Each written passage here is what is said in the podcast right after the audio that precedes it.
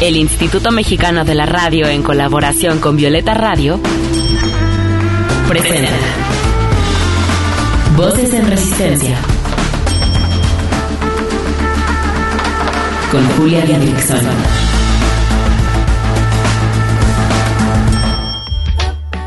En esta lucha queremos que las voces de las mujeres se escuchen cada vez más fuerte y en más espacios, que sus resistencias se compartan, se sumen y se colectivicen. Esto es Voces en Resistencia.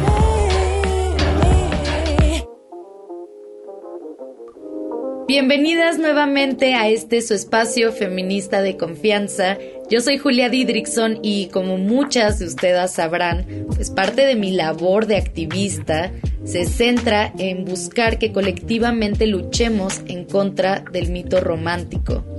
Ese mito que ha mantenido subordinados nuestros deseos y sentires. Y qué mejor momento para hablar críticamente del amor romántico que en este mes en donde abundan los deseos capitalistas de celebrar un modelo de amor que nos ha perjudicado tanto a las mujeres. Y a ver, recordemos que la crítica al amor romántico pues no tiene que acabar con la ternura y con lo bonito del amor. Lo que las feministas estamos buscando estoy segura, es transformar la manera en la que nos relacionamos fuera de ideales patriarcales. Y en esta búsqueda es importante que podamos analizar también nuestras propias prácticas y de ahí nuestras propias contradicciones. Porque sí, ninguna se salva de las contradicciones. Es difícil ser completamente coherente con nuestros ideales de lucha. Pero tranquilas, porque tampoco tenemos que castigarnos por eso. Y pues las invito a que se queden todo este episodio que estará dedicado a reflexionar nuestro andar como feministas, viviendo también el amor romántico y además lo haremos en compañía de una invitada muy especial que les va a caer súper bien. Así que quédense con nosotras esta media hora para seguir deconstruyendo siempre en colectivo el amor romántico. Comenzamos. Voces en, resistencia. Me encuentro con Camila Trombert, una mujer muy sabia y muy crítica a la que tuve el gusto de conocer hace una semana. Charlamos para su espacio Cruces por Rosas, que también al final nos va a contar un poco de esta organización. Charlamos como por unas dos horas sobre amor y algunas otras cosas de feminismo y pues nada, supe de inmediato que era la invitada perfecta para este episodio. Camila es cofundadora de Cruces por Rosas, una asociación civil feminista que se enfoca en deconstruir la idea patriarcal del amor y proveer psicoterapia para que mujeres víctimas de violencia salgan de estos círculos. Camila, qué gusto tener tu presencia en Voces en Resistencia. Cuéntanos cómo estás y también cuéntanos cuáles son tus planes para este 14 de febrero. Ay, no pensé que íbamos a partir esta conversación, eh, que alguien me preguntara en una entrevista, en una charla, cómo estoy, porque eh, solemos venir a hablar como en nombre de una organización. Me encanta que armes ese, ese espacio para poder contarte más de lo que, de cómo estoy. Estoy eh, muy cansada. El tema del activismo de repente tiene días muy rudos. Y respecto al, al 14 de febrero, eh, que creo que es una de las temporalidades más relevantes para nuestra organización, porque se entreteje todos estos discursos comerciales con algo que tratamos de deconstruir constantemente. Yo ya soy una mujer que no celebra el 14 de febrero, no tengo una pareja, y tampoco creo que deba reemplazar esa fecha por encuentro con amigas y amigos, porque aunque no sea una fecha solo del amor romántico se puedan celebrar otras cosas, me parece que contribuye a un consumo, a un consumo materialista y, que mercantiliza cosas que un poco estoy también en contra. Sí, porque además, como decía en la introducción, pues es como celebrar un modelo de amor que de verdad nos ha perjudicado mucho a las mujeres. Así que yo tampoco lo he celebrado y de hecho nunca lo he celebrado porque nunca me ha tocado tener pareja en estas fechas pero hoy soy consciente de mis convicciones políticas y simplemente decido que ese día no lo celebro, pero sí organizo cosas para que sigamos cuestionando críticamente el amor. Así que sí, comparto contigo toda esta... Es una tradición además pues sumamente capitalista, consumista y pues también estamos luchando en contra de eso. Pero cuéntanos, Cami, ¿cómo empezaste a cuestionar el mito romántico y la opresión sistémica que sufrimos las mujeres a través de él? ¿Cuándo fue que te diste cuenta de, órale, las mujeres vivimos de forma bien distinta el amor? Órale, las mujeres estamos sufriendo violencias en torno al amor. Cuéntanos un poco. Yo creo, Julia, que es un proceso que camino diario, porque mi mayor frustración fue sufrir mucho la soltería, creerme eh, fracasada. Y hasta el día de hoy batallo con eso. Entonces de repente el sufrimiento que me causa de manera, bueno, no constante, cada vez estoy más cerca de esa libertad donde mi valor no lo da un varón. Eh, en mi caso que soy heterosexual. Pero pero mi gran despertar empezó al ver el sufrimiento que yo me autoinfligía con estas creencias completamente arraigadas, donde me sentía fea por no tener pareja, gorda por no tener pareja, con mucha opinión para tener pareja, eh, muy activista para tener pareja. Entonces yo todo el tiempo confrontaba quién yo era en función de si era o no elegida. Constantemente también recuerdo esos sufrimientos como por ejemplo tener 15 años, 16, 20, 25 y pasar un 14 de eh, febrero, ah, un 14 de febrero sola y pensar que yo era una fracasada.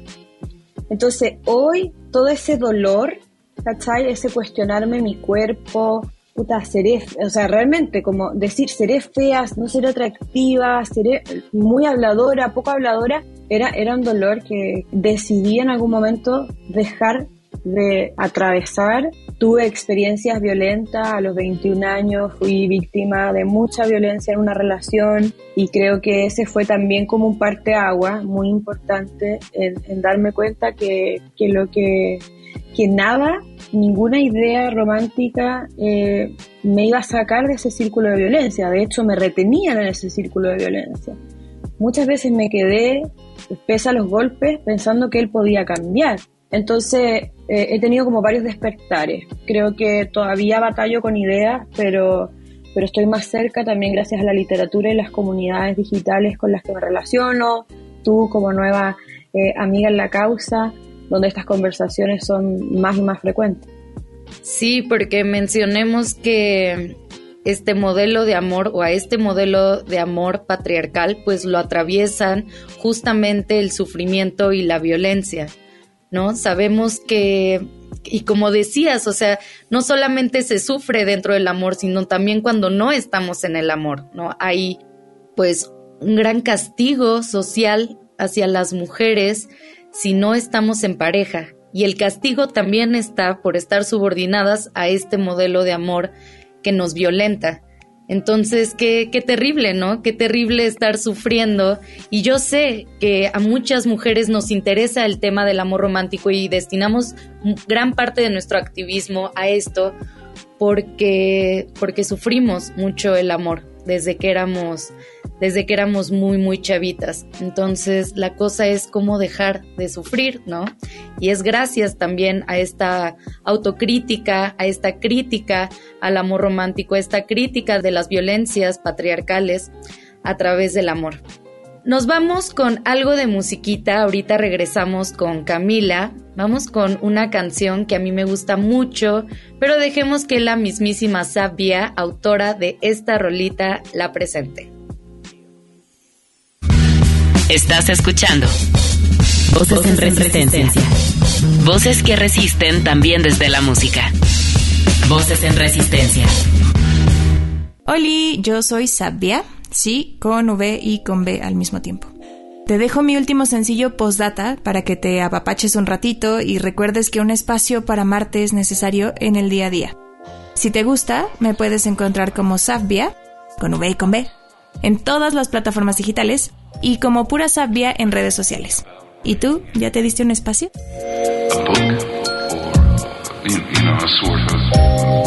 A or, a.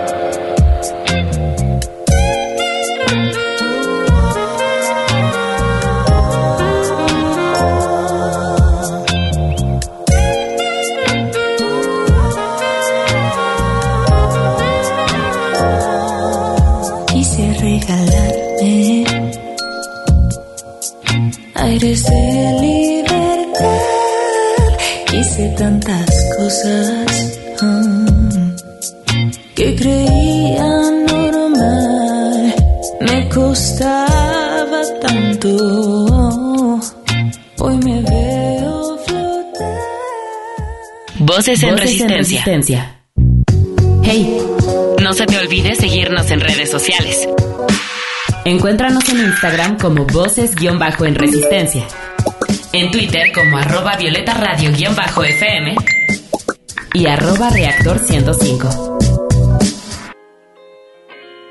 Oigan, quiero que hablemos de eso que separa la práctica de la teoría, porque como comentaba Camila ahorita, pues sí, seguimos, a pesar de trabajar en esto, seguimos teniendo ciertas contradicciones, eh, porque sí, podemos habernos leído todos los PDFs del mundo, pero a la hora de poner nuestros conocimientos en práctica, a la hora de relacionarnos, en nuestro caso, con varones, pues las cosas no siempre salen como queremos.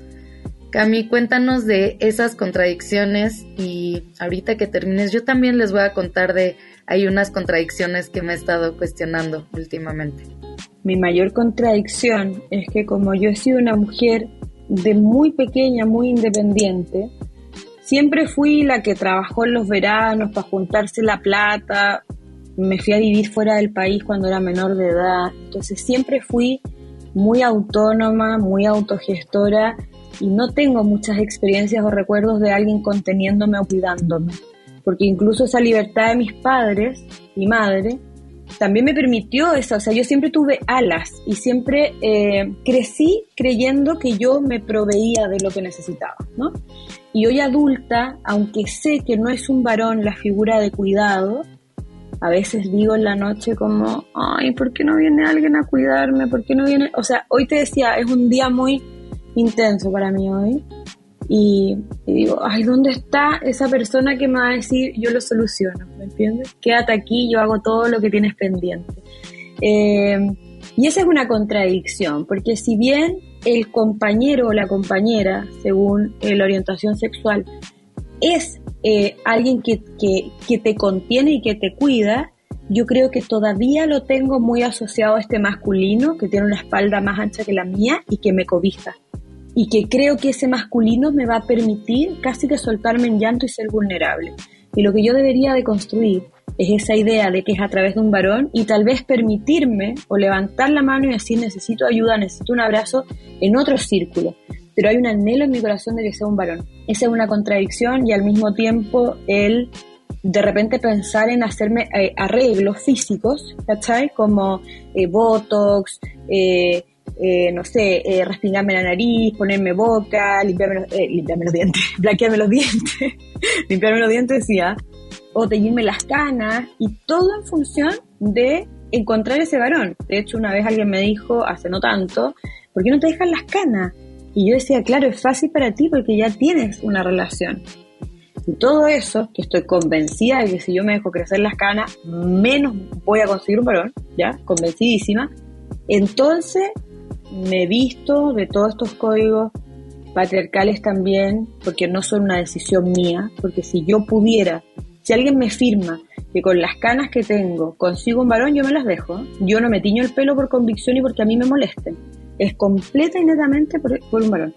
Eh, y esa es una contradicción. Ahora, ¿abrazo mi contradicción? Sí, a veces me juzgo bastante, pero no sé cómo me está costando el ser lo más feminista posible y de la misma manera poder aceptar que sí tengo sueños románticos, y necesito mencionar que estoy haciendo comillas con los dedos porque estamos en radio, tengo sueños románticos eh, de alguien que me contenga y puede ser que cada vez entre más cansada estoy, más lo anhelo. Te lo juro que me identifico muchísimo. Si yo pudiera pedir un deseo, bueno, uno de los muchísimos que pediría, sería poderme quitar esa necesidad de aprobación masculina y de seguir los deseos de mi pareja o los deseos masculinos. Porque sí, yo también me he encontrado, pues no sé, un día sola en mi casa, cansada y con esas ganas de cucharear, pero con un hombre, porque también cuchareo con mis amigas. pero eso, como un hombre que me abrace, como para no sentirnos solas, ¿no? Porque se nos ha enseñado que si estamos al lado de un varón no estamos solas, cuando efectivamente esa compañía la podemos encontrar pues en miembros, miembros de nuestra familia, amigas, pero bueno, claro que, que son deseos, que son deseos que se fueron construyendo y que no podemos controlar tampoco todo lo que nos pasa. Contradicción que quería contar es que estoy haciendo pues una investigación ahorita sobre la irracionalidad y la idealización del amor romántico, ¿no? estos dos grandes elementos del amor romántico. Y mientras escribía, me di cuenta que a veces cuando veo, no sé, en, una ocasión cuando vi a, una pareja, lo vi a los ojos y, y estábamos haciendo el amor y yo dije, quisiera decirle que quiero estar con él para siempre, ¿no? Como que de repente yo me la he pasado ya años de construyendo estos mitos idealizantes del para siempre, del amor de la vida, de la media naranja.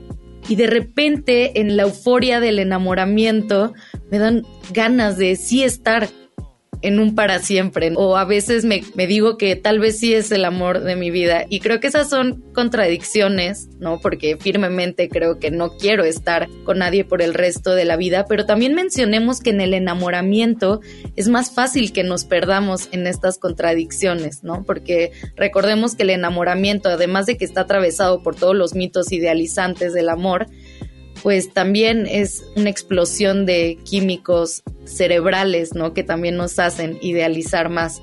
Así que ahí como que me encuentro en una lucha constante, pero trato de cuidarme mucho. O sea, a pesar de que sigo también teniendo algunos deseos románticos, trato de cuidarme para que esos deseos no me, no me perjudiquen. Otra cosa que me ha pasado, onda, tuve un viaje y conocí un tipo así de, no de flechazo, ni siquiera, o sea, ningún contexto ligue, onda, me presentaron algo.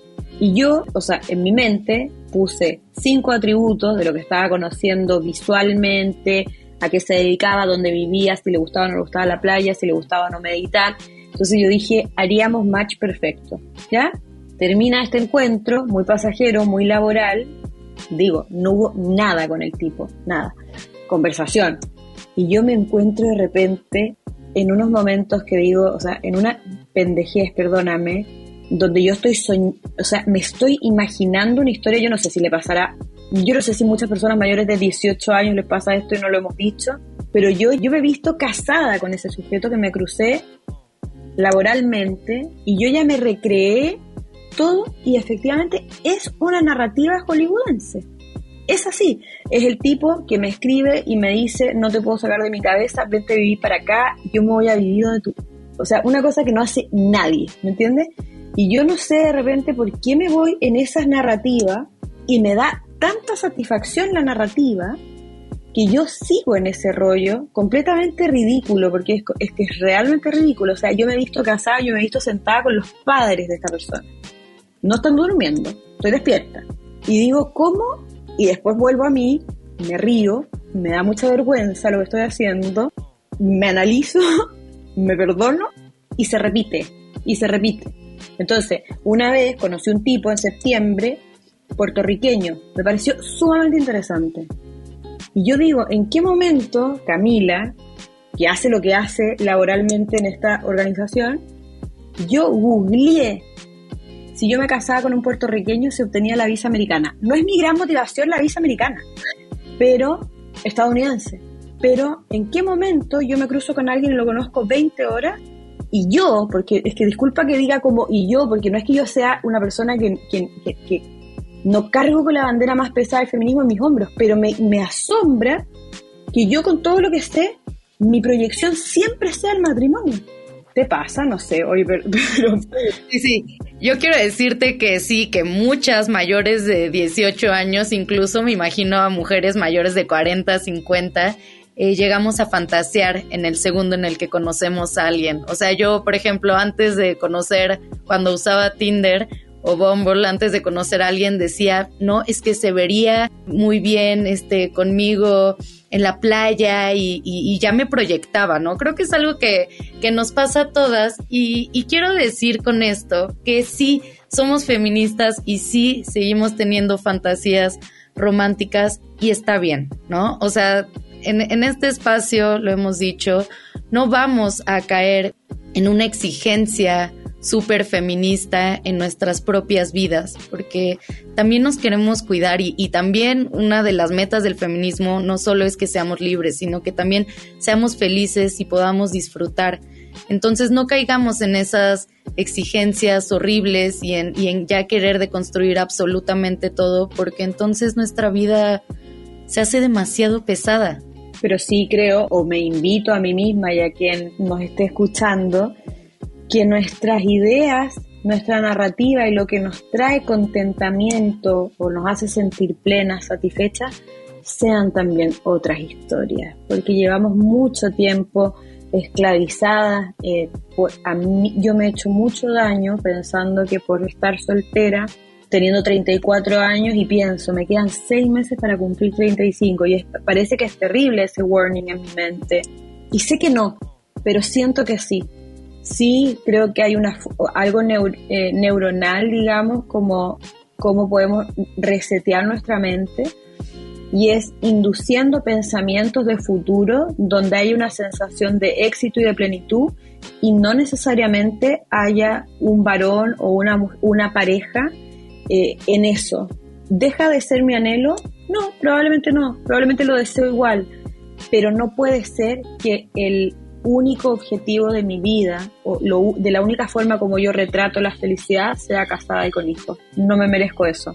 Sí, yo he dicho en algunas ocasiones que nuestro proyecto de vida no tiene que ser forzosamente al lado de una pareja, que nuestro proyecto de vida puede ser al lado de nuestras amigas, de nuestra familia o incluso de nosotras solas, ¿no? O sea, vivir, bueno, sí, en soltería, en la vejez, eh, transitar eh, pues periodos largos de soltería también como un proyecto de vida y no solamente pensar en que nuestra felicidad, éxito y plenitud va a estar al lado de esa pareja. Querida Camila, se nos está acabando el tiempo, pero antes de irnos, quiero pedirte que nos cuentes sobre lo que hacen en Cruces por Rosas en torno a las violencias y creencias del amor romántico. Súper. En Cruces lo que hacemos como organización civil, tratar de a través de los canales digitales desnormalizar algunas narrativas en el amor, porque nos hemos dado cuenta que si bien las mujeres en todas las esferas recibimos tipos de violencia, en el vínculo sexoafectivo hay muchísimas violencias. Entonces ahí se retrata la violencia económica, la violencia digital, la violencia sexual, la violencia física, la violencia psicológica, violencia patrimonial. Entonces creemos que para poder desarmar un poco esta estructura patriarcal tenemos que meternos en esa raíz donde las mujeres negociamos muchas cosas por esto que estuvimos hablando al principio, querer ser amadas, ser elegidas. Eh, con esa investigación que hicimos, eh, decidimos enfocarnos 100% en la violencia que ocurre en ese vínculo, en esa relación de pareja. Y ahí es donde desarrollamos una de nuestras áreas asistenciales, que es la salud mental, donde si tú eres una mujer que sufre algún tipo de violencia, que estás sufriendo algún tipo de violencia o sufriste en alguna relación del pasado y todavía no trabajas la violencia, estaría bueno que nos contactes porque tenemos terapias gratuitas, súper importante, o de muy bajo costo para quien sí puede pagar. Por favor, no opte la gratuidad porque tenemos un límite de gratuidad y vas a tener en 14 sesiones un acompañamiento que dependerá de tu historia, ¿ok? No todas son trabajadas igual, hay dos tipos de atención, pero son 14 sesiones de terapia breve, porque lo que buscamos en Cruce es empoderar a esa mujer de que tenga sus propias herramientas, por eso se hace en un tiempo acotado. Así que si alguien tiene esa necesidad y sabe que tiene creencias que la violentan o que cae en patrones tóxicos y necesita aprender a amar sanamente o trabajar estas violencias, por favor, no deje de buscarnos. Estamos en Cruces X Rosas, en todas las redes sociales o crucesxrosas.org, donde pueden llenar el formulario y postular a la terapia. También estaremos compartiendo esa información de redes en la descripción del podcast. Y Camila, fue hermoso volver a hablar contigo. Siento que todavía nos quedan muchísimas cosas que hablar, así que estás invitadísimo, invitadísima a programas futuros y agradezco mucho compartir también contigo esta lucha en contra de ese amor subordinante y esta lucha y resistencia desde los afectos feministas. Camila, un abrazo grandísimo. Muchas gracias, te admiro mucho. Voces en, resistencia. Queridas, muchísimas gracias por habernos acompañado el día de hoy. Yo quiero decirles que no se sientan mal si es que ustedes sí van a celebrar el 14 de febrero, porque está bien, porque las deconstrucciones pues al final son individuales, que se hacen colectivas, claro que sí, pero no nos sintamos mal por no tener exactamente las mismas convicciones o prácticas políticas que otras feministas. Cada quien a su paso, recordemos que la deconstrucción también es un proceso de cuidado colectivo y de autocuidado y esto implica no exigirle las mismas convicciones o las mismas creencias a todas las otras mujeres que nos rodean. Así que ustedes disfruten lo que quieran disfrutar. Y pues sí, aquí la invitación es a siempre reflexionar críticamente eso que sistémicamente, colectivamente ha dañado a las mujeres.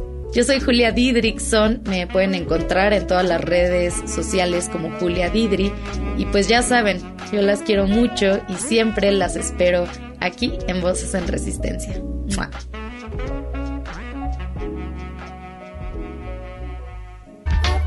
Y porque no se va a caer solo, sigamos resistiendo desde la creatividad, los afectos, la organización política, el pensamiento crítico, la sororidad y el autocuidado. Hasta la próxima.